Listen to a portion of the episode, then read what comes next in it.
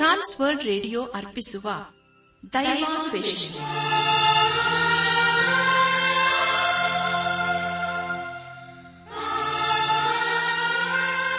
ಆತ್ಮೀಯ ಶ್ರೋತೃ ಬಾಂಧವರಿಗೆ ಪ್ರೀತಿಯ ನಮಸ್ಕಾರ. ನಮ್ಮ ದೈವಾನ್ವೇಷಣೆ ಕನ್ನಡ ಕಾರ್ಯಕ್ರಮವನ್ನು ಆಲಿಸಲು ನಿಮ್ಮನ್ನು ತುಂಬ ಹೃದಯದಿಂದ ಸ್ವಾಗತಿಸುತ್ತೇವೆ. ದೈವಾನ್ವೇಷಣೆ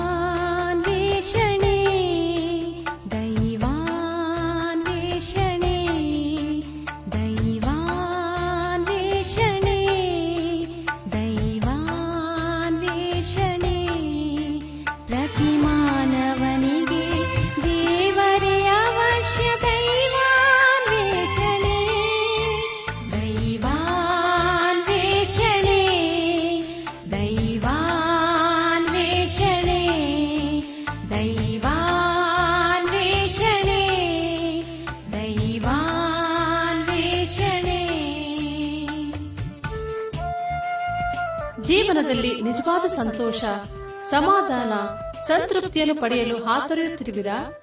ಹಾಗಾದರೆ ಬನ್ನಿ ಪ್ರಿಯರೇ, ನಿಮಗೆಂದೇ ಪ್ರೀತಿಯಿಂದ ಪ್ರಸಾರ ಮಾಡುವ ದೈವಾನ್ವೇಷಣೆ ಕಾರ್ಯಕ್ರಮವನ್ನು ಆಲಿಸಿರಿ.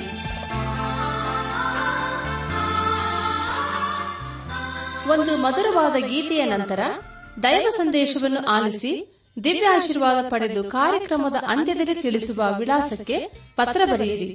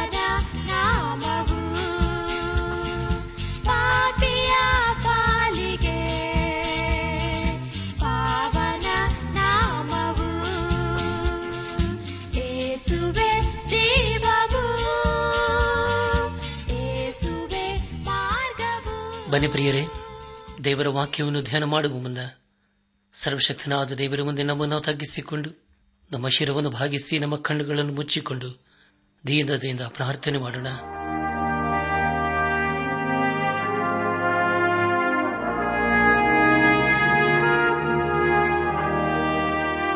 ನಮ್ಮನ್ನು ಬಹಳವಾಗಿ ಪ್ರೀತಿ ಮಾಡಿ ಸಾಕಿ ಸಲಹುವ ನಮ್ಮ ರಕ್ಷಕನಲ್ಲಿ ತಂದೆಯಾದ ದೇವರೇ, ನಿನ್ನ ಪರಿಶುದ್ಧವಾದ ನಾಮವನ್ನು ಕೊಂಡಾಡಿ ಹಾಡಿ ಸ್ತುತಿಸುತ್ತೇವೆ. ದೇವ, ನೀನು ನಮ್ಮನ್ನು ಬೇಟೆಗಾರನ ಬಲೆಯಿಂದಲೂ ಮರಣಕರ ವ್ಯಾಧಿಗಳಿಂದ ತಪ್ಪಿಸಿ. ನಿನ್ನ ಪ್ರೀತಿ ಕೃಪೆಗಳೆಂಬ ಕಿರೀಟದಿಂದ ಶೃಂಗರಿಸಿ ಕರ್ತ. ಇಲ್ಲಿವರೆಗೂ ಆಶಿಸಕ್ಕಾಗಿ ದೇವ, ನಿನ್ನನ್ನು ಕೊಂಡಾಡ್ತೀವಪ್ಪ. ಕರ್ತನೆ ದೇವಾದಿ ದೇವನೇ ಈ ದಿನ ವಿಶೇಷವಾಗಿ ಕಷ್ಟದಲ್ಲಿ, ಸಮಸ್ಯೆಗಳಲ್ಲಿ, ಅನಾರೋಗ್ಯದಲ್ಲಿ ಇರುವವರನ್ನು ನಿನ್ನ ಕೃಪೆಯ ಹಸ್ತಕ್ಕೊಪ್ಪಿಸಿಕೊಡ್ತೇವೆ ಅಪ್ಪ, ನೀನೆ ಅವರನ್ನು ಕರುಣಿಸಿ ಅವರಿಗೆ ಬೇಕಾದಂತ ಪರಿಹಾರ, ಸಹಾಯ ಆರೋಗ್ಯನ ದಯಪಾಲಿಸಪ್ಪ. ಅವರ ಜೀವಿತದಲ್ಲಿ ದೇವ, ನಿನ್ನ ನೀತಿ ಹಸ್ತವನ್ನು ಆಧಾರವಾಗಿಟ್ಟು ನೀನೆ ನಡೆಸು. ಎಲ್ಲ ಸ್ಥಿತಿಗತಿಗಳಲ್ಲಿ ದೇವ, ನೀನೇ ಅವರನ್ನು ಫಲಪಡಿಸಪ್ಪ. ನಾವೆಲ್ಲರೂ ಆತ್ಮೀಕ ರೀತಿಯಲ್ಲಿ ನಿನ್ನವರಾಗಿ ಜೀವಿಸುತ್ತಾ ಒಂದು ದಿವಸ ನಾವೆಲ್ಲರೂ ನಿನ್ನ ಮಹಿಮೆಯಲ್ಲಿ ಕಂಡು ಬರಲು ಕೃಪೆ ತೋರಿಸು. ಎಲ್ಲ ಘನಮಾನ ಮಹಿಮೆಯ ಪ್ರಭಾವಗಳು ನಿನಗೆ ಮಾತ್ರ ಸಲ್ಲುವುದಾಗಲಿ. ನಮ್ಮ ಪ್ರಾರ್ಥನೆ ಸ್ತೋತ್ರಗಳನ್ನು, ನಮ್ಮ ಒಡೆಯನು, ನಮ್ಮ ರಕ್ಷಕನು ಲೋಕ ವಿಮೋಚಕನೂ ಆದ ಯೇಸು ಕ್ರಿಸ್ತನ ದಿವ್ಯ ನಾಮದಲ್ಲಿ ಸಮರ್ಪಿಸಿಕೊಳ್ಳುತ್ತೇವೆ ತಂದೆಯೇ. ಆಮೇನ್. ನನ್ನ ಆತ್ಮೀಕ ಸಹೋದರ ಸಹೋದರಿಯರೇ, ದೇವರ ವಾಕ್ಯವನ್ನು ಧ್ಯಾನ ಮಾಡುವ ಮುನ್ನ ನಿಮ್ಮ ನಿಮ್ಮ ಸತ್ಯವೇದ ಪೆನ್ನು ಪುಸ್ತಕದೊಂದಿಗೆ ಸಿದ್ಧರಾಗಿದ್ದರಲ್ಲವೇ? ಹಾಗಾದರೆ ಪ್ರಿಯರ ಬನ್ನಿರಿ, ದೇವರ ವಾಕ್ಯದ ಕಡೆಗೆ ನಮ್ಮ ಗಮನವನ್ನು ಹರಿಸೋಣ. ಹಾಗೂ ಈ ದಿವಸದಲ್ಲಿ ದೇವರು ನಮಗೇನು ಬೋಧಿಸುತ್ತಾನೋ ಅದನ್ನು ಆಲಿಸಿ, ಆತನ ಜೀವಳ ವಾಕ್ಯಕ್ಕೆ ವಿಧೇಯರಾಗಿ ಜೀವಿಸುತ್ತಾ ಆತನ ಆಶೀರ್ವಾದಕ್ಕೆ ನಾವು ಪಾತ್ರರಾಗೋಣ. ಕಳೆದ ಕಾರ್ಯಕ್ರಮದಲ್ಲಿ ನಾವು ಸತ್ಯವೇದದಲ್ಲಿ ಐವತ್ತಾರನೇ ಪುಸ್ತಕವಾಗಿರುವ ಅಪ್ಪಸನದ ಪೌಲನು ತೀತನಿಗೆ ಬರೆದ ಪತ್ರಿಕೆ ಮೊದಲನೇ ಅಧ್ಯಾಯ ಎರಡರಿಂದ ಒಂಬತ್ತನೇ ವಚನಗಳನ್ನು ಧ್ಯಾನ ಮಾಡಿಕೊಂಡು ಅದರ ಮೂಲಕ ನಮ್ಮ ನಿಜ ಜೀವಿತಕ್ಕೆ ಬೇಕಾದ ಅನೇಕ ಆತ್ಮಿಕ ಪಾಠಗಳನ್ನು ಕಲಿತುಕೊಂಡು ಅನೇಕ ರೀತಿಯಲ್ಲಿ ಆಶೀರ್ವಿಸಲ್ಪಟ್ಟಿದ್ದೇವೆ ಇದೆಲ್ಲ ದೇವರ ಮಹಾಕೃಪೆ ಹಾಗೂ ಸಹಾಯವಾಗಿದೆ. ದೇವರಿಗೆ ಮಹಿಮೆಯುಂಟಾಗಲಿ. ಧ್ಯಾನ ಮಾಡಿದಂಥ ವಿಷಯಗಳನ್ನು ಈಗ ನೆನಪು ಮಾಡಿಕೊಂಡು ಮುಂದಿನ ಭೇದ ಭಾಗಕ್ಕೆ ಸಾಗೋಣ. ಸುಳ್ಳಾಡದ ದೇವರು ಆ ನಿತ್ಯ ಜೀವವನ್ನು ಕೊಡುತ್ತನೆಂದು ಅನಾದಿ ಕಾಲದಲ್ಲಿ ವಾಗ್ದಾನ ಮಾಡಿ ತನ್ನ ಕ್ಲುಪ್ತ ಸಮಯದಲ್ಲಿ ವಾಗ್ದಾನ ನೆರವೇರಿಸಿ ಪ್ರಸಂಗದ ಮೂಲಕ ಪ್ರಕಟಿಸಿದನು ಎಂಬುದಾಗಿಯೂ ಸಭೆಯ ಹಿರಿಯರಲ್ಲಿ ಇರಬೇಕಾದ ಲಕ್ಷಣಗಳು ಏನೋ ಎಂಬ ವಿಷಯಗಳ ಕುರಿತು ನಾವು ಧ್ಯಾನ ಮಾಡಿಕೊಂಡೆವು. ಧ್ಯಾನ ಮಾಡಿದಂಥ ಎಲ್ಲ ಹಂತಗಳಲ್ಲಿ ದೇವಾದ ದೇವನೇ ನಮ್ಮ ನಡೆಸಿದನು. ದೇವರಿಗೆ ಮಹಿಮೆಯುಂಟಾಗಲಿ. ಇಂದು ನಾವು ಅಪ್ಪೋಸನದ ಪೌಲನು ತೀತನಿಗೆ ಬರೆದ ಪತ್ರಿಕೆ ಮೊದಲನೇ ಅಧ್ಯಾಯ ಹತ್ತರಿಂದ ಎರಡನೇ ಅಧ್ಯಾಯದ ಮೂರನೇ ವಚನದವರೆಗೆ ಧ್ಯಾನ ಮಾಡಿಕೊಳ್ಳೋಣ. ಕರ್ತಲೆ ಪ್ರಿಯರಾದವರೇ, ಈ ವಚನಗಳಲ್ಲಿ ಬರೆಯಲ್ಪಟ್ಟಿರುವಂತಹ ಮುಖ್ಯ ವಿಷಯ. ಅಧಿಕಾರಕ್ಕೆ ಒಳಗಾಗದವರ ವಿಷಯದಲ್ಲಿ ತೀತನು ಮಾಡಬೇಕಾದಂತಹ ಬೋಧನೆ ಎಂಬುದಾಗಿ. ಪ್ರಿಯರೇ, ಮುಂದೆ ಮುಂದೆ ನಾವು ಧ್ಯಾನ ಮಾಡುವಂತಹ ಎಲ್ಲ ಹಂತಗಳಲ್ಲಿ ದೇವರನ್ನು ಆಶ್ರಯಿಸಿಕೊಳ್ಳೋಣ. ಈಗ ಅಪ್ಪಸ್ತನದ ಪೌಲನ್ನು ಕ್ರೇತ ದ್ವೀಪದಲ್ಲಿ ಇದ್ದ ಕೆಟ್ಟ ಕೆಲಸಗಳ ಕುರಿತು ಬರೆಯುತ್ತಿದ್ದಾನೆ. ಒಂದನ್ನು ನಾವು ಯಾವಾಗಲೂ ಮರೆಯಬಾರದು. ಅದೇನೆಂದರೆ, ಎಲ್ಲಾ ಮನುಷ್ಯರು ಪಾಪಿಗಳು ಎಂಬುದಾಗಿ. ಅಂದರೆ, ಯೇಸು ಕ್ರಿಸ್ತನ ಮೂಲಕ ನಾವೆಲ್ಲರೂ ಪಾಪದಿಂದ ಬಿಡುಗಡೆಯನ್ನು ಹೊಂದಿಕೊಂಡು ಆತನಲ್ಲಿ ಸಹೋದರರು ಹಾಗೂ ಸಹೋದರಿಯರು ಆಗಿದ್ದೇವೆ. ಒಂದು ಕಾಲದಲ್ಲಿ ನಾವು ಆದಮನ ಮಕ್ಕಳಾಗಿದ್ದೆವು. ಹಾಗೂ ಅವನಲ್ಲಿಯೇ ನಾವು ಸತ್ತು ಹೋಗಿದ್ದೆವು ಅದಕ್ಕೆ ಕಾರಣ ಎಲ್ಲರೂ ಪಾಪ ಮಾಡಿ ದೇವರ ಮಹಿಮೆಯನ್ನು ಹೊಂದದೇ ಹೋಗಿದ್ದೆವು. ಅದೇ ರೀತಿಯಲ್ಲಿ ಪ್ರಿಯರೇ, ಕ್ರೇತ ದ್ವೀಪದವರು ಪಾಪದಲ್ಲಿಯೇ ಇದ್ದರು. ಅದರಲ್ಲೇ ಜೀವಿಸುತ್ತಾ ಇದ್ದರು ಮೊದಲನೇ ಅಧ್ಯಾಯ ಹತ್ತನೇ ವಚನದಲ್ಲಿ ಹೀಗೆ ಓದುತ್ತೇವೆ. ಅನೇಕರು ಬರೀ ಮಾತಿನವರಾಗಿಯೂ ಮೋಸಗಾರರಾಗಿಯಿದ್ದು ಅಧಿಕಾರಕ್ಕೆ ಒಳಗಾಗದವರಾಗಿದ್ದಾರೆ. ಅವರೊಳಗೆ ಹೆಚ್ಚು ಜನರು ಸುನ್ನತಿಯವರು ಎಂಬುದಾಗಿ. ಪ್ರಿಯ ದೇವಜನರೇ, ಬರೀ ಮಾತಿನವರು ಎಂದು ಹೇಳುವಾಗ ಸುಮ್ಮ ಸುಮ್ಮನೆ ಮಾತಾಡುವರೆಂದು ಅರ್ಥ. ಅಂಥವರು ನಾವು ಈ ಲೋಕದಲ್ಲಿ ಅನೇಕರನ್ನು ನೋಡಿದ್ದೇವಲ್ಲವೇ? ಅವರ ಮಾತಿನಲ್ಲಿ ಯಾವ ಅರ್ಥವಾಗಲಿ, ಆಧಾರವಾಗಲಿ ಇರುವುದಿಲ್ಲ. ಆದರೆ ಪ್ರಿಯರೇ ಅಂತಹ ಮಾತನ್ನು ಇಲ್ಲಿ ಪೌಲನು ಖಂಡಿಸುತ್ತಾ ಇದ್ದಾನೆ. ಅಂತವರು ಬರೀ ಮಾತಿನವರು, ಮೋಸಗಾರರೆಂಬುದಾಗಿ ಪೌಲನು ಅವರ ವಿಷಯದಲ್ಲಿ ಹೇಳಿ ಎಚ್ಚರಿಸುತ್ತಿದ್ದಾನೆ. ಇಂಥವರನ್ನು ನಾವು ಸಮಾಜದಲ್ಲಿ ಕಂಡಿದ್ದೇವಲ್ಲವೇ ಪ್ರಿಯರೇ? ಪ್ರಿಯ ದೇವಜನರೇ, ಮೋಸಗಾರರು ಎಂಬುದಾಗಿ ಇಲ್ಲಿ ಪೌಲನು ಬರೆಯುತ್ತಾನೆ. ಅಂದರೆ ಅವರು ದೇವರ ಮಾತನ್ನು ನಂಬದವರು ಹಾಗೂ ಅದರಲ್ಲಿ ಗಲಿಬಿಲಿ ಹುಟ್ಟಿಸುವರು ಎಂದರ್ಥ ಮೊದಲನೇ ಅಧ್ಯಾಯ ಹನ್ನೊಂದನೇ ವಚನದಲ್ಲಿ ಹೀಗೆ ಓದಿದ್ದೇವೆ ಅವರು ನೀಚ ಲಾಭವನ್ನು ಹೊಂದುವುದಕ್ಕಾಗಿ ಮಾಡಬಾರದ ಉಪದೇಶವನ್ನು ಮಾಡಿ ಕುಟುಂಬ ಕುಟುಂಬಗಳನ್ನೇ ಹಾಳು ಮಾಡುತ್ತಾರಾದ್ದರಿಂದ ಅವರ ಬಾಯಿ ಮುಚ್ಚಿಸಬೇಕಾಗಿದೆ ಎಂಬುದಾಗಿ. ಕರ್ತನ ಪ್ರಿಯರಾದವರೇ ಈ ವಿಷಯವು ಬಹು ಗಂಭೀರವಾದಂತಹ ವಿಷಯವಾಗಿದೆ. ಎಲ್ಲಿ ದೇವರ ವಾಕ್ಯವು ಬಿತ್ತಲ್ಪಡುತ್ತದೆಯೋ ಅಲ್ಲೆಲ್ಲ ಸೈತನ ಕಾರ್ಯವು ನಡೆಯುತ್ತದೆ ಅವನ ಕೆಲಸವೇನೆಂದರೆ ಗೋಧಿಯ ಜೊತೆ ಜೊತೆಯಲ್ಲಿ ಹಣಜಿಯನ್ನು ಬಿತ್ತುವುದೇ ಆಗಿದೆ. ಇದು ಅನೇಕರ ಜೀವಿತದಲ್ಲಿ ಸತ್ಯವಾಗಿದೆ. ಎಲ್ಲಿ ದೇವರ ವಾಕ್ಯವು ಬಿತ್ತಲ್ಪಡುತ್ತದೋ ಅಲ್ಲಿ ಸೈತನನ ಕಾರ್ಯ ಕೂಡ ನಡೆಯುತ್ತದೆ ಪ್ರಿಯರೇ ಕ್ರೈತ ದ್ವೀಪದಲ್ಲಿ ಯೇಸು ಕ್ರಿಸ್ತನ ಕಾರ್ಯ ನಡೆಯುತ್ತಿತ್ತು. ಅದೇ ಸಮಯದಲ್ಲಿ ಸೈತಾನನು ಅವರಲ್ಲಿ ಅನೇಕ ಗಲಭೆಯನ್ನು ಬಿತ್ತುತ್ತಿದ್ದನು. ಹಾಗಾದರೆ ಪರಿಯರೆ, ಇದು ಎಂಥ ದುಃಖಕರವಾದಂಥ ವಿಷಯವಲ್ಲವೇ? ಇಂಥ ಗಲಭೆಯು ನಮ್ಮ ಮಧ್ಯದಲ್ಲಿ ಬರಬಾರದು ಎಂಬುದಾಗಿ ನಾವು ಯಾವಾಗಲೂ ಪ್ರಾರ್ಥಿಸಬೇಕು. ನಮ್ಮ ಧ್ಯಾನವನ್ನು ಮುಂದುವರೆಸಿ ಅಪೋಸ್ತನದ ಪೌಲನು ತೀತನೆ ಬರೆದಂತ ಪತ್ರಿಕೆ, ಮೊದಲನೇ ಅಧ್ಯಾಯ, ಹನ್ನೆರಡನೇ ವಚನವನ್ನು ಓದುವಾಗ ಕ್ರೈತದವರು ಯಾವಾಗಲೂ ಸುಳ್ಳುಗಾರರು, ದುಷ್ಟ ಮೃಗಗಳು, ಸೋಮಾರಿಗಳಾದ ಹೊಟ್ಟೆ ಬಾಕರು ಆಗಿದ್ದಾರೆಂದು ಅವರಲ್ಲಿಯೇ ಹುಟ್ಟಿದ ಒಬ್ಬ ಪರವಾದಿಯು ಹೇಳಿದನು ಎಂಬುದಾಗಿ. ನನ್ನ ಆತ್ಮಿಕ ಸಹೋದರ, ಸಹೋದರಿಯರೇ, ದುಷ್ಟ ಮೃಗಗಳೆಂದು ಹೇಳುವಾಗ ಕ್ರೇತ ದ್ವೀಪದವರು ಬಹು ಕ್ರೂರಿಗಳು ದಾಕ್ಷಿಣ ಇಲ್ಲದವರಾಗಿದ್ದರು. ಆದರೆ ಪ್ರಿಯರೇ ಈ ಎಲ್ಲಾ ಸಂಗತಿಗಳು ರೋಮಾಯದ ಆಧಿಪತ್ಯದಲ್ಲಿ ಸಾಮಾನ್ಯವಾದಂತಹ ಸಂಗತಿಯಾಗಿತ್ತು. ಕ್ರೈತ ದ್ವೀಪದವರ ವಿಷಯದಲ್ಲಿ ಪೌಲನು ಮತ್ತೂ ಹೇಳುವುದೇನೆಂದರೆ, ಅವರು ಸುಳ್ಳುಗಾರರು ಆಗಿದ್ದರು ಎಂಬುದಾಗಿ. ಕ್ರೈತದವರಿಗೆ ಸುಳ್ಳುಗಾರರು ಎಂಬುದಾಗಿ ಮತ್ತೊಂದು ಹೆಸರಿತ್ತು. ಆದರೆ ಪ್ರಿಯರೇ, ಇಂಥ ಜನರ ಮಧ್ಯದಲ್ಲಿ ದೇವರು ತನ್ನ ಕೃಪೆಯ ಕಾರ್ಯವನ್ನು ಮಾಡಿದನು. ಅವರು ಸುಳ್ಳುಗಾರರು, ದುಷ್ಟ ಮೃಗಗಳು, ಸೋಮಾರಿಗಳು ಹೊಟ್ಟೆ ಬಾಕರೂ ಆಗಿದ್ದರು. ಆದರೆ ಇಂಥವರಲ್ಲಿ ಅನೇಕರು ಯೇಸು ಕ್ರಿಸ್ತನಗಳಿಗೆ ತಿರುಗಿಕೊಂಡರು. ಅವರ ಜೀವಿತವು ಸಂಪೂರ್ಣವಾಗಿ ಬದಲಾಯಿತು. ದೇವರಿಗೆ ಮಹಿಮೆಯುಂಟಾಗಲಿ. ಮೊದಲನೇ ಅಧ್ಯಾಯ ಹದಿಮೂರು ಹಾಗೂ ಹದಿನಾಲ್ಕನೇ ವಚನಗಳನ್ನು ಓದುವಾಗ, ಆದ ಕಾರಣ ಅವರು ಯಹುದ್ಯರ ಕಲ್ಪನಾ ಕಥೆಗಳಿಗೂ ಸತ್ಯ ಭ್ರಷ್ಟರಾದ ಮನುಷ್ಯರ ವಿಧಿಗಳಿಗೂ ಲಕ್ಷ್ಯ ಕೊಡದೆ ಕ್ರಿಸ್ತ ನಂಬಿಕೆಯಲ್ಲಿ ಸ್ವಸ್ಥ ಚಿತ್ತರಾಗಿರುವಂತೆ ಅವರನ್ನು ಕಠಿಣವಾಗಿ ಖಂಡಿಸು ಎಂಬುದಾಗಿ. ಪ್ರಿಯ ದೇವಜನರೇ ಎಂಥ ಎಚ್ಚರಿಕೆ ಮಾತಲ್ಲವೇ ನಿಮಗಾಗಿ ಮತ್ತೊಂದು ಸಾರಿ ಓದ್ತೇನೆ ದಯಮಾಡಿ ಕೇಳಿಸಿಕೊಳ್ಳ್ರಿ. ಅಪ್ಪಸ್ತನದ ಪೌಲನು ತೀತನಿಗೆ ಬರೆದಂತಹ ಪತ್ರಿಕೆ ಮೊದಲನೇ ಅಧ್ಯಾಯ ಹದಿಮೂರು ಹಾಗೂ ಹದಿನಾಲ್ಕನೇ ವಚನಗಳು. ಆದ ಕಾರಣ ಅವರು, ಯಹೂದ್ಯರ ಕಲ್ಪನಾ ಕಥೆಗಳಿಗೂ, ಸತ್ಯಭ್ರಷ್ಟರಾದ ಮನುಷ್ಯರ ವಿಧಿಗಳಿಗೂ ಲಕ್ಷ್ಯ ಕೊಡದೆ ಕ್ರಿಸ್ತ ನಂಬಿಕೆಯಲ್ಲಿ ಸ್ವಸ್ಥ ಚಿತ್ತರಾಗಿರುವಂತೆ ಅವರನ್ನು ಕಠಿಣವಾಗಿ ಖಂಡಿಸು ಎಂಬುದಾಗಿ. ನನ್ನ ಆತ್ಮಿಕ ಸಹೋದರ ಸಹೋದರಿಯರೇ, ದಯಮಾಡಿ ಗಮನಿಸಿ. ಇಲ್ಲಿ ಅಪ್ಪೋಸಲದ ಪೌಲನು ತೀತನಿಗೆ, ಬೇರೆಯವರ ವಿಷಯದಲ್ಲಿ ಇದ್ದಂತೆ ಕ್ರೇತ ದ್ವೀಪ್ತವರ ಸಂಗಡ ಇರಬೇಡ ಎಂಬುದಾಗಿ ಎಚ್ಚರಿಸಿ, ಅವರ ವಿಷಯದಲ್ಲಿ ಹೆಚ್ಚು ಜಾಗರೂಕನಾಗಿರುವುದಾಗಿ ಹೇಳಿ ಎಚ್ಚರಿಸುತ್ತಾನೆ. ಯಾಕೆಂದರೆ ಪ್ರಿಯರೇ ಕ್ರೇತ ದ್ವೀಪದವರ ಹಿನ್ನೆಲೆಯು ಬಹು ಭಯಂಕರವಾಗಿತ್ತು. ಇಲ್ಲಿ ಪೌಲನು ಯಹುದ್ಯರ ಕಲ್ಪನಾ ಕಥೆಗಳಿಗೆ ಲಕ್ಷ್ಯ ಕೊಡಬೇಡ ಎಂಬುದಾಗಿ ಹೇಳುತ್ತಾನೆ. ಮತ್ತು ಹೇಳುವುದೇನೆಂದರೆ, ಮನುಷ್ಯರ ವಿಧಿಗಳಿಗೂ ಲಕ್ಷ ಕೊಡಬಾರದು ಎಂಬುದಾಗಿ ಹೇಳಿ ತೀತನನ್ನು ಎಚ್ಚರಿಸುತ್ತಿದ್ದಾನೆ. ಪ್ರಿಯ ದೇವಜನರೇ, ಅಂದಿನ ದಿನಗಳಲ್ಲಿ ಧಾರ್ಮಿಕ ನಾಯಕರನ್ನು ಯೇಸು ಕ್ರಿಸ್ತನು ಖಂಡಿಸಿದನು. ಯಾಕೆಂದರೆ, ಅವರು ದೇವರ ಧರ್ಮಶಾಸ್ತ್ರಕ್ಕೆ ಅವರ ಸಂಪ್ರದಾಯಗಳನ್ನು ಸೇರಿಸುತ್ತಿದ್ದರು ಅದೇ ವಿಷಯದಲ್ಲಿ ಇಲ್ಲಿ ಪೌಲನ್ನು ತೀತನಿಗೆ ಹೇಳಿ ಎಚ್ಚರಿಸುತ್ತಿದ್ದಾನೆ.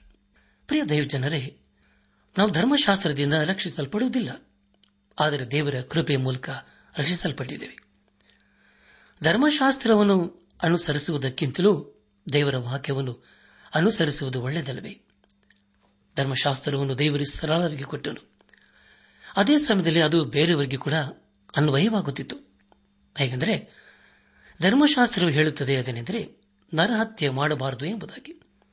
ಅದು ವಿಶ್ವಾಸಿಗಳಿಗೂ, ಬೇರೆಯವರಿಗೂ, ಹಾಗೂ ಇಡೀ ಲೋಕಕ್ಕೆ ಅನ್ವಯವಾಗುತ್ತದೆ. ಪ್ರಿಯ ದೇವ ಜನರೇ, ದೇವರ ಕೃಪೆಯ ಮೂಲಕ ರಕ್ಷಿಸಲ್ಪಟ್ಟವರು ತಮ್ಮ ಜೀವಿತದಲ್ಲಿ ದೇವರ ಕೃಪೆಯನ್ನು ನೆನಪು ಮಾಡಿಕೊಂಡು ಸದಾ ಜೀವಿಸಬೇಕು. ಹದಿಮೂರು ಹಾಗೂ ಹದಿನಾಲ್ಕನೇ ವಚನಗಳಲ್ಲಿ ಹೀಗೆ ಓದಿಕೊಂಡಿದ್ದೇವೆ. ಅದೇನೆಂದರೆ, ಆದ ಕಾರಣ ಅವರು ಯಹೂದ್ಯರ ಕಲ್ಪನಾ ಕಥೆಗಳಿಗೂ, ಸತ್ಯಭ್ರಷ್ಟರಾದ ಮನುಷ್ಯರ ವಿಧಿಗಳಿಗೂ ಲಕ್ಷ್ಯ ಕೊಡದೆ ಕ್ರಿಸ್ತ ನಂಬಿಕೆಯಲ್ಲಿ ಸ್ವಸ್ಥ ಚಿತ್ತರಾಗಿರುವಂತೆ ಅವರನ್ನು ಕಠಿಣವಾಗಿ ಖಂಡಿಸು ಎಂಬುದಾಗಿ. ಪ್ರಿಯ ದೇವಜನರೇ, ಇಲ್ಲಿ ಪೌಲನ ಉದ್ದೇಶವೇನೆಂದರೆ, ಯಾರು ದೇವರಿಗೆ ವಿರುದ್ಧವಾಗಿ ಜೀವಿಸುತ್ತಾ ಇದ್ದಾರೋ ಅಂಥವರನ್ನು ಖಂಡಿಸಬೇಕೆಂಬುದೇ ಪೌಲನ ಉದ್ದೇಶ. ನಮ್ಮ ಧ್ಯಾನವನ್ನು ಮುಂದುವರೆಸಿ ಅಪೋಸ್ತನದ ಪೌಲನು ತೀತನಿಗೆ ಬರೆದಂತಹ ಪತ್ರಿಕೆ, ಮೊದಲನೇ ಅಧ್ಯಾಯ. ಹದಿನೈದನೇ ವಚನವನ್ನು ಓದುವಾಗ ಶುದ್ಧರಿಗೆ ಎಲ್ಲವೂ ಶುದ್ಧವೇ. ಆದರೆ ಮಲಿನವಾದವರಿಗೂ, ನಂಬಿಕೆ ಇಲ್ಲದವರಿಗೂ ಯಾವುದೂ ಶುದ್ಧವಲ್ಲ. ಅವರ ಬುದ್ಧಿಯು, ಮನಸ್ಸಾಕ್ಷಿಯೂ ಎರಡೂ ಮಲಿನವಾಗಿವೆ ಎಂಬುದಾಗಿ. ಪ್ರಿಯರೇ, ನಿಮಗಾಗಿ ಮತ್ತೆ ಸಾರಿ ಒತ್ತನೆ. ದಯಮಾಡಿ ಕೇಳಿಸಿಕೊಳ್ಳ್ರೆ, ಮೊದಲನೇ ಅಧ್ಯಾಯ ಹದಿನೈದನೇ ವಚನ. ಶುದ್ಧರಿಗೆ ಎಲ್ಲವೂ ಶುದ್ಧವೇ. ಆದರೆ ಮಲಿನವಾದವರಿಗೆ ನಂಬಿಕೆ ಇಲ್ಲದವರಿಗೂ ಯಾವುದೂ ಶುದ್ಧವಲ್ಲ. ಅವರ ಬುದ್ಧಿಯು ಮನಸ್ಸಾಕ್ಷಿಯೂ ಎರಡೂ ಮಲಿನವಾಗಿವೆ ಎಂಬುದಾಗಿ. ಕರ್ತನಲ್ಲಿ ಪ್ರಿಯರಾದವರೇ, ಕೆಲವರು ಹೇಳುವುದೇನೆಂದರೆ, ನಾವು ಕೃಪೆಯ ಮೂಲಕ ರಚಿಸಲ್ಪಟ್ಟ ಮೇಲೆ ನಾವು ಹೇಗೆ ಬೇಕಾದರೂ ಜೀವಿಸಬಹುದು ಎಂಬುದಾಗಿ. ಆದರೆ ಪ್ರಿಯರೇ, ಅದು ಹಾಗಲ್ಲ. ನಾವು ದೇವರ ಕೃಪೆಯ ಮೂಲಕ ರಕ್ಷಿಸಲ್ಪಟ್ಟ ಮೇಲೆ ದೇವರ ದೃಷ್ಟಿಯಲ್ಲಿ ಪರಿಶುದ್ಧರಾಗಿ ಜೀವಿಸಬೇಕೆಂಬುದಾಗಿ ದೇವರ ವಾಕ್ಯ ತಿಳಿಸುತ್ತದೆ. ಶುದ್ಧರಿಗೆ ಎಲ್ಲವೂ ಶುದ್ಧವೇ. ಆದರೆ ಮಲಿನವಾದವರಿಗೂ, ನಂಬಿಕೆ ಇಲ್ಲದವರಿಗೂ ಯಾವುದೂ ಶುದ್ಧವಲ್ಲ. ಅವರ ಬುದ್ಧಿಯು, ಮನಸ್ಸಾಕ್ಷಿಯು ಎರಡೂ ಮಲಿನವಾಗಿವೆ ಎಂಬುದಾಗಿ ಪೌಲನು ಇಲ್ಲಿ ಬರೆಯುತ್ತಿದ್ದಾನೆ. ಪ್ರಿಯರೇ, ಒಂದು ವೇಳೆ ನಾವು ರಕ್ಷಿಸಲ್ಪಡದೆ ಹೋದವರು ಆಗಿದ್ದರೆ ಖಂಡಿತವಾಗಿ ನಾವು ದೇವರ ಸಂಬಂಧದಲ್ಲಿ ಇರುವುದಿಲ್ಲ. ನಮ್ಮ ಆಚಾರ, ವಿಚಾರಗಳು ನಮ್ಮನ್ನು ರಕ್ಷಿಸುವುದಿಲ್ಲ, ಪಾಪದಿಂದ ಬಿಡಿಸುವುದಿಲ್ಲ. ಯೇಸು ಕ್ರಿಸ್ತನು ಮತ್ತನ್ನು ಬರೆದ ಸುವಾರ್ತೆ ಹದಿನೈದನೇ ಅಧ್ಯಾಯ ಹದಿನೆಂಟರಿಂದ ಇಪ್ಪತ್ತನೇ ವಚನಗಳಲ್ಲಿ ಹೀಗೆ ಹೇಳುತ್ತಾನೆ. ಆದರೆ ಬಾಯೊಳಗಿಂದ ಹೊರಡುವಂತವುಗಳು ಮನಸ್ಸಿನೊಳಗಿಂದ ಬರುತ್ತವೆ. ಇವೇ ಮನುಷ್ಯನನ್ನು ಹೊಲೆ ಮಾಡುವು ಹೇಗೆಂದರೆ ಮನಸ್ಸಿನೊಳಗಿಂದ ಕೆಟ್ಟ ಆಲೋಚನೆ, ಕೊಲೆ ಹಾದರ ಸೂಳೆಗಾರಿಕೆ, ಕಳ್ಳತನ, ಸುಳ್ಳು ಸಾಕ್ಷಿ ಬೈಗಳು ಹೊರಟು ಬರುತ್ತವೆ. ಮನುಷ್ಯನನ್ನು ಕೆಡಿಸುವಂಥವುಗಳು ಇವೆ. ಆದರೆ ಕೈ ತೊಳಕೊಳ್ಳದೆ ಊಟ ಮಾಡುವುದು ಮನುಷ್ಯನನ್ನು ಕೆಡಿಸುವುದಿಲ್ಲ ಅಂದನು ಎಂಬುದಾಗಿ. ನನ್ನ ಆತ್ಮಿಕ ಸಹೋದರ, ಸಹೋದರಿಯರೇ, ದೇವರಿಗೆ ಮಹಿಮೆಯುಂಟಾಗಲಿ. ನಮ್ಮ ಧ್ಯಾನವನ್ನು ಮುಂದುವರೆಸಿ ಅಪ್ಪೋಸಲಾದ ಪೌಲನು ತೀತನಿಗೆ ಬರೆದಂತ ಪತ್ರಿಕೆ, ಮೊದಲನೇ ಅಧ್ಯಾಯ. ಹದಿನಾರನೇ ವಚನವನ್ನು ಓದುವಾಗ ಅವರು ತಾವು ದೇವರನ್ನು ಅರಿತವರೆಂದು ಹೇಳಿಕೊಳ್ಳುತ್ತಾರೆ. ಆದರೆ ಅವರು ಅಸಹ್ಯರು, ಅವಿಧೇಯರು, ಸತ್ಕಾರ್ಯಗಳಿಗೆಲ್ಲ ಅಪ್ರಯೋಜಕರು ಆಗಿರುವುದರಿಂದ ದೇವರನ್ನು ಅರಿಯವೆಂದು ತಮ್ಮ ಕಾರ್ಯಗಳಿಂದಲೇ ಹೇಳಿದಂತಾಯಿತು ಎಂಬುದಾಗಿ. ಕರ್ತನಲ್ಲಿ ಪ್ರಿಯ ದೇವಜನರೇ, ಅನೇಕ ವಿಶ್ವಾಸಿಗಳು ಅನ್ನಿಸಿಕೊಂಡವರು ದೇವರನ್ನು ಹಾಗೂ ದೇವರ ವಾಕ್ಯವನ್ನು ಅಸಡ್ಡೆ ಮಾಡುತ್ತಾರೆ. ಹೊರಗೆ ಒಳ್ಳೆಯವರ ಹಾಗೆ ಭಕ್ತರಂತೆ ಕಾಣಬರುತ್ತಾರೆ. ಆದರೆ ಒಳಗೆ ಕೆಟ್ಟವರು ಕುರಿಗಳು ಆಗಿರುತ್ತಾರೆ. ಅವರ ಹೇಳಿಕೆಗೂ ಅವರ ಜೀವಿತಕ್ಕೂ ಯಾವ ಸಂಬಂಧವೂ ಇರುವುದಿಲ್ಲ. ಹಾಗಾದರೆ ಪ್ರಿಯರೇ, ಇದು ಎಂಥ ದುಃಖಕರವಾದಂತಹ ಸಂಗತಿಯಲ್ಲವೇ? ಹದಿನಾರನೇ ವಚನದಲ್ಲಿ ಹೇಗೆ ಓದಿಕೊಂಡಿದ್ದೇವೆ. ಅದನೆಂದರೆ, ಅವರು ತಾವು ದೇವರೆಂದು, ಅರಿತವರೆಂದು ಹೇಳಿಕೊಳ್ಳುತ್ತಾರೆ. ಆದರೆ ಅವರು ಅಸಹ್ಯರು, ಅವಿಧೇಯರು, ಸತ್ಕಾರ್ಯಗಳಿಗೆಲ್ಲ ಅಪ್ರಯೋಜಕರು ಆಗಿರುವುದರಿಂದ ದೇವರನ್ನು ಅರಿವೆಂದು ತಮ್ಮ ಕಾರ್ಯಗಳಿಂದಲೇ ಹೇಳಿದಂತಾಯಿತು ಎಂಬುದಾಗಿ. ಪ್ರಿಯ ದೇವಜನರೇ, ನಮ್ಮ ಆಚಾರ ವಿಚಾರಗಳು ನಮ್ಮ ಕೆಟ್ಟ ಹೃದಯವನ್ನು ಬದಲಾಯಿಸುವುದಕ್ಕೆ ಸಾಧ್ಯವಿಲ್ಲ. ಆದರೆ ದೇವರ ವಾಕ್ಯ ಮಾತ್ರ ಕೆಟ್ಟ ಹೃದಯವನ್ನು ಬದಲಾಯಿಸುವುದಕ್ಕೆ ಸಾಧ್ಯ.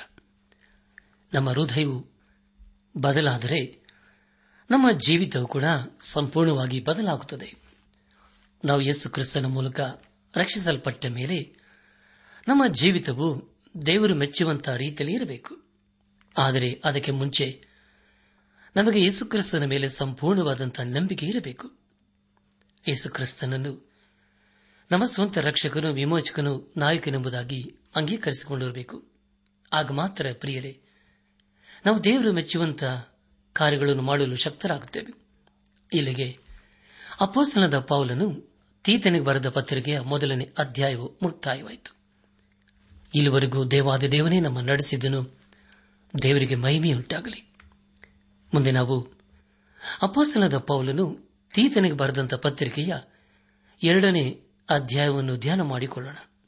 ಪ್ರಿಯ ದೇವಜನರೇ, ಈ ಅಧ್ಯಾಯದ ಮುಖ್ಯ ಪ್ರಸ್ತಾಪ ವೃದ್ಧರು, ಪ್ರಾಯಸ್ಥರು, ಸ್ತ್ರೀ ಪುರುಷರು ಎಲ್ಲರೂ ಸುನಡತೆಯುಳ್ಳವರಾಗಿರಬೇಕೆಂಬುದೇ ಸಧರ್ಮದ ಬೋಧನೆ ಎಂಬುದಾಗಿ. ಪ್ರಿಯ ದೇವಜನರೇ ಮುಂದೆ ಮುಂದೆ ನಾವು ಧ್ಯಾನ ಮಾಡುವಂತಹ ಎಲ್ಲ ಹಂತಗಳಲ್ಲಿ ದೇವರನ್ನು ಆಶ್ರಯಿಸಿಕೊಂಡು ಮುಂದೆ ಮುಂದೆ ಸಾಗೋಣ. ಈ ಅಧ್ಯದ ಮತ್ತೊಂದು ಮುಖ್ಯ ಪ್ರಸ್ತಾಪವೇನೆಂದರೆ ವಿಶ್ವಾಸಿಗಳು ಹಾಗೂ ವಿಶ್ವಾಸಿಗಳ ಸಭೆಯು ದೇವರ ವಾಕ್ಯವನ್ನು ಎಲ್ಲರಿಗೂ ಬೋಧಿಸಬೇಕು ಎಂಬುದಾಗಿ. ಅಂದರೆ ಪ್ರಿಯರೇ, ವಿಶ್ವಾಸಿಗಳು ಹಾಗೂ ವಿಶ್ವಾಸಿಗಳ ಸಭೆಯು ಬೇರೆಯವರಿಗೆ ದೇವರ ವಾಕ್ಯವನ್ನು ಸರಿಯಾಗಿ ಬೋಧಿಸಬೇಕು. ಒಂದು ವೇಳೆ ಒಳ್ಳೆಯ ಸಿದ್ಧಾಂತದ ಕುರಿತು ಸಭೆಯು ಬೋಧಿಸದೆ ಹೋದರೆ ಅದು ನಿಜವಾಗಲೂ ಯೇಸುಕ್ರಿಸ್ತನ ಸಭೆಯಲ್ಲ. ಹೊಸ ಒಡಂಬಡಿಕೆಯಲ್ಲಿ ಅಪ್ಪೋಸಲರ ಕೃತ್ಯಗಳು ಎರಡನೇ ಅಧ್ಯಾಯ ನಲವತ್ತೆರಡನೇ ವಚನದಲ್ಲಿ ಹೀಗೆ ಓದುತ್ತೇವೆ.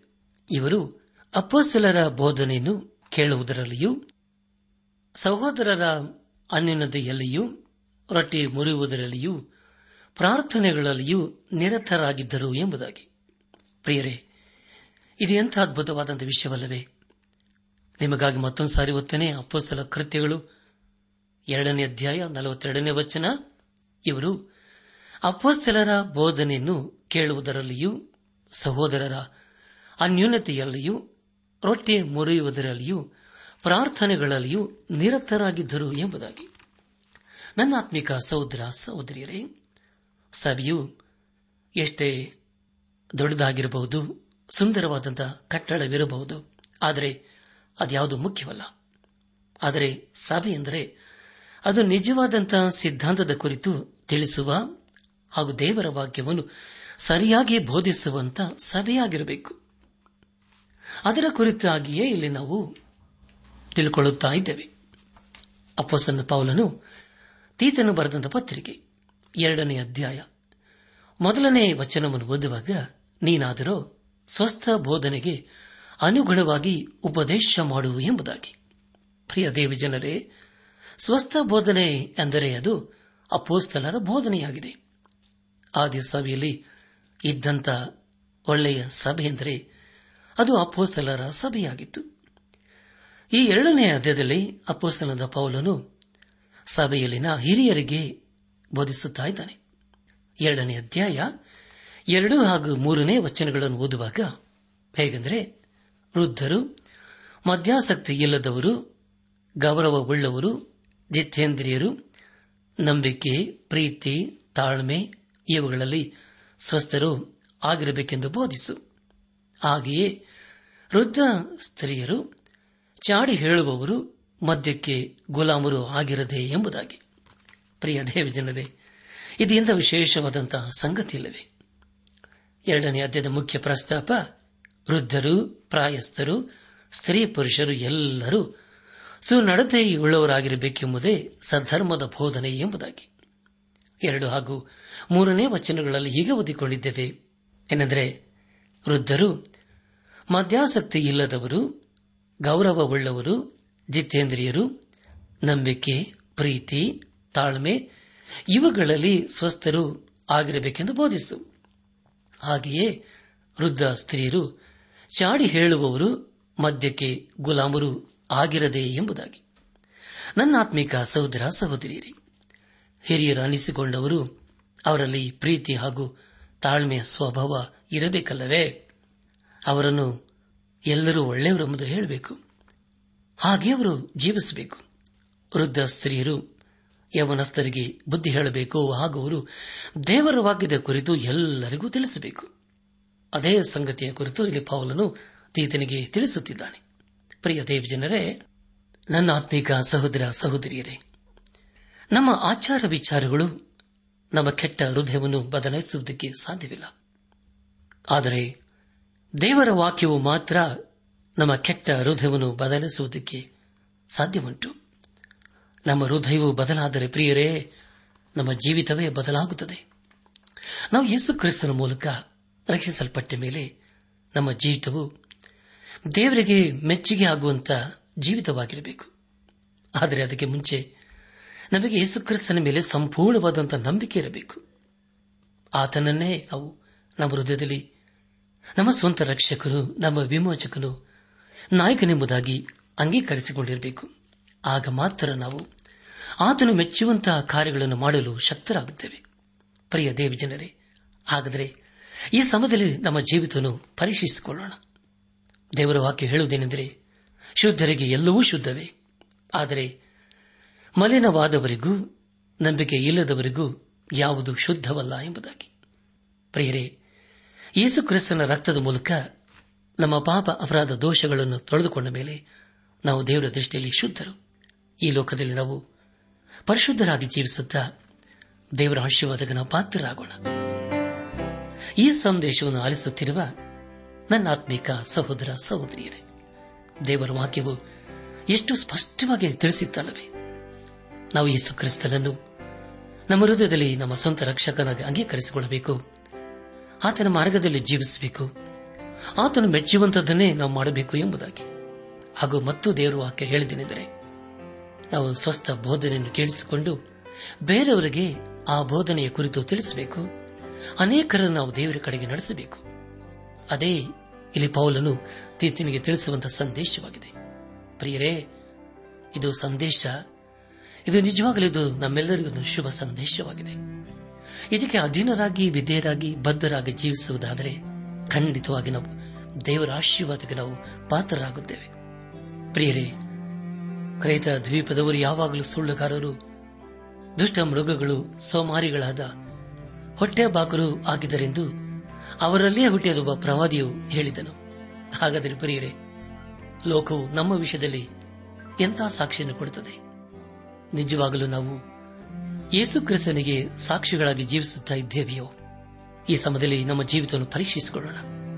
ಪ್ರಿಯ ದೇವಜನರೇ, ಒಂದು ವೇಳೆ ನಾವು ನಂಬಿಕೆಯಲ್ಲಿ ಬಿದ್ದು ಹೋಗಿರುವುದಾದರೆ, ಸೋತು ಹೋಗಿರುವುದಾದರೆ, ಹಿಂದೆ ನಾವು ಯೇಸು ಕ್ರಿಸ್ತನ ಬಳಿಗೆ ಬಂದು ಆತನೇ ನಮ್ಮ ಹೃದಯದಲ್ಲಿ, ನಮ್ಮ ಸ್ವಂತ ರಕ್ಷಕನೆಂಬುದಾಗಿ ಅಂಗೀಕರಿಸಿಕೊಂಡು, ಆತನ ಮಾರ್ಗದಲ್ಲಿ ನಾವು ಜೀವಿಸುತ್ತಾ, ಆತನ ಆಶೀರ್ವಾದಕ್ಕೆ ನಾವು ಪಾತ್ರರಾಗೋಣ.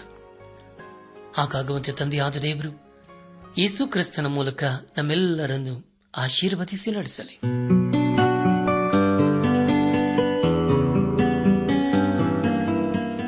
ಪ್ರಿಯರೇ, ನಿಮಗೆ ಪ್ರಾರ್ಥನೆಯ ಅವಶ್ಯಕತೆ ಇದ್ದರೆ, ನಿಮ್ಮಲ್ಲಿ ಏನಾದರೂ ಸಂದೇಹ ಅಥವಾ ಸಲಹೆಗಳಿದ್ದರೆ, ದಯಮಾಡಿ ದೂರವಾಣಿಯ ಕರೆ ಮೂಲಕ ನಮಗೆ ತಿಳಿಸಿರಿ.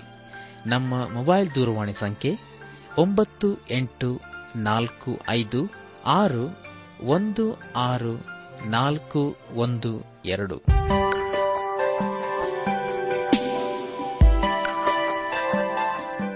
ನನ್ನ ಆತ್ಮೀಕ ಸಹೋದರ ಸಹೋದರಿಯರೇ, ಇಂದು ದೇವರು ನಮಗೆ ಕೊಡುವ ವಾಗ್ದಾನ, ಸಂತೋಷವಾಗಿ ಕೊಡುವವನ ಮೇಲೆ ದೇವರಿಗೆ ಪ್ರೀತಿಯುಂಟು.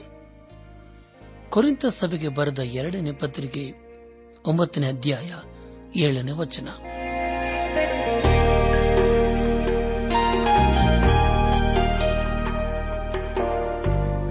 ಪ್ರಿಯರೇ, ದೈವಾನ್ವೇಷಣೆ ಕಾರ್ಯಕ್ರಮವು ನಿಮ್ಮ ಅನುದಿನ ಜೀವನಕ್ಕೆ ಬೇಕಾದ ನವ ಉತ್ತೇಜನ ಹಾಗೂ ಆಶೀರ್ವಾದ ನೀಡಿದೆ ಎಂದು ನಾವು ನಂಬುತ್ತೇವೆ. ನಿಮ್ಮ ಅನಿಸಿಕೆ ಹಾಗೂ ಅಭಿಪ್ರಾಯ ನಮ್ಮೊಂದಿಗೆ ಪತ್ರದ ಮೂಲಕ ಇಮೇಲ್ ಅಥವಾ ದೂರವಾಣಿ ಮೂಲಕ ದಯಮಾಡಿ ತಿಳಿಸಿರಿ. ನಿಮ್ಮ ಸಂತೋಷದಲ್ಲಿ ನಾವು ಸಹ ಪಾಲುಗಾರರಾಗುತ್ತೇವೆ ಹಾಗೂ ನಿಮ್ಮ ಪತ್ರಗಳಿಗೆ ಉತ್ತರಿಸುತ್ತೇವೆ. ಈ ಕಾರ್ಯಕ್ರಮವನ್ನ ಕೇಳುವಂತೆ ನಿಮ್ಮ ಸ್ನೇಹಿತರಿಗೂ, ಬಂಧುಗಳಿಗೂ, ನೆರೆಹೊರೆಯವರಿಗೂ ತಿಳಿಸಿರಿ.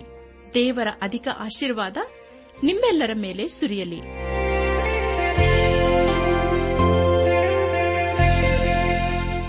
ನಮ್ಮ ವಿಳಾಸ ದೈವಾನ್ ವೇಷಣೆ ಟ್ರಾನ್ಸ್ ವರ್ಲ್ಡ್ ರೇಡಿಯೋ ಇಂಡಿಯಾ, ಟಪಾಲು ಸಂಖ್ಯೆ ನಾಲ್ಕು ಮೂರು ಎರಡು ಸೊನ್ನೆ, ಬೆಂಗಳೂರು ಐದು ಆರು ಸೊನ್ನೆ ಸೊನ್ನೆ ನಾಲ್ಕು ಮೂರು. ನಮ್ಮ ಇಮೇಲ್ ವಿಳಾಸ KAN TTB at radio eight eight two dot com ನಮಸ್ಕಾರ ಪ್ರಿಯರೇ.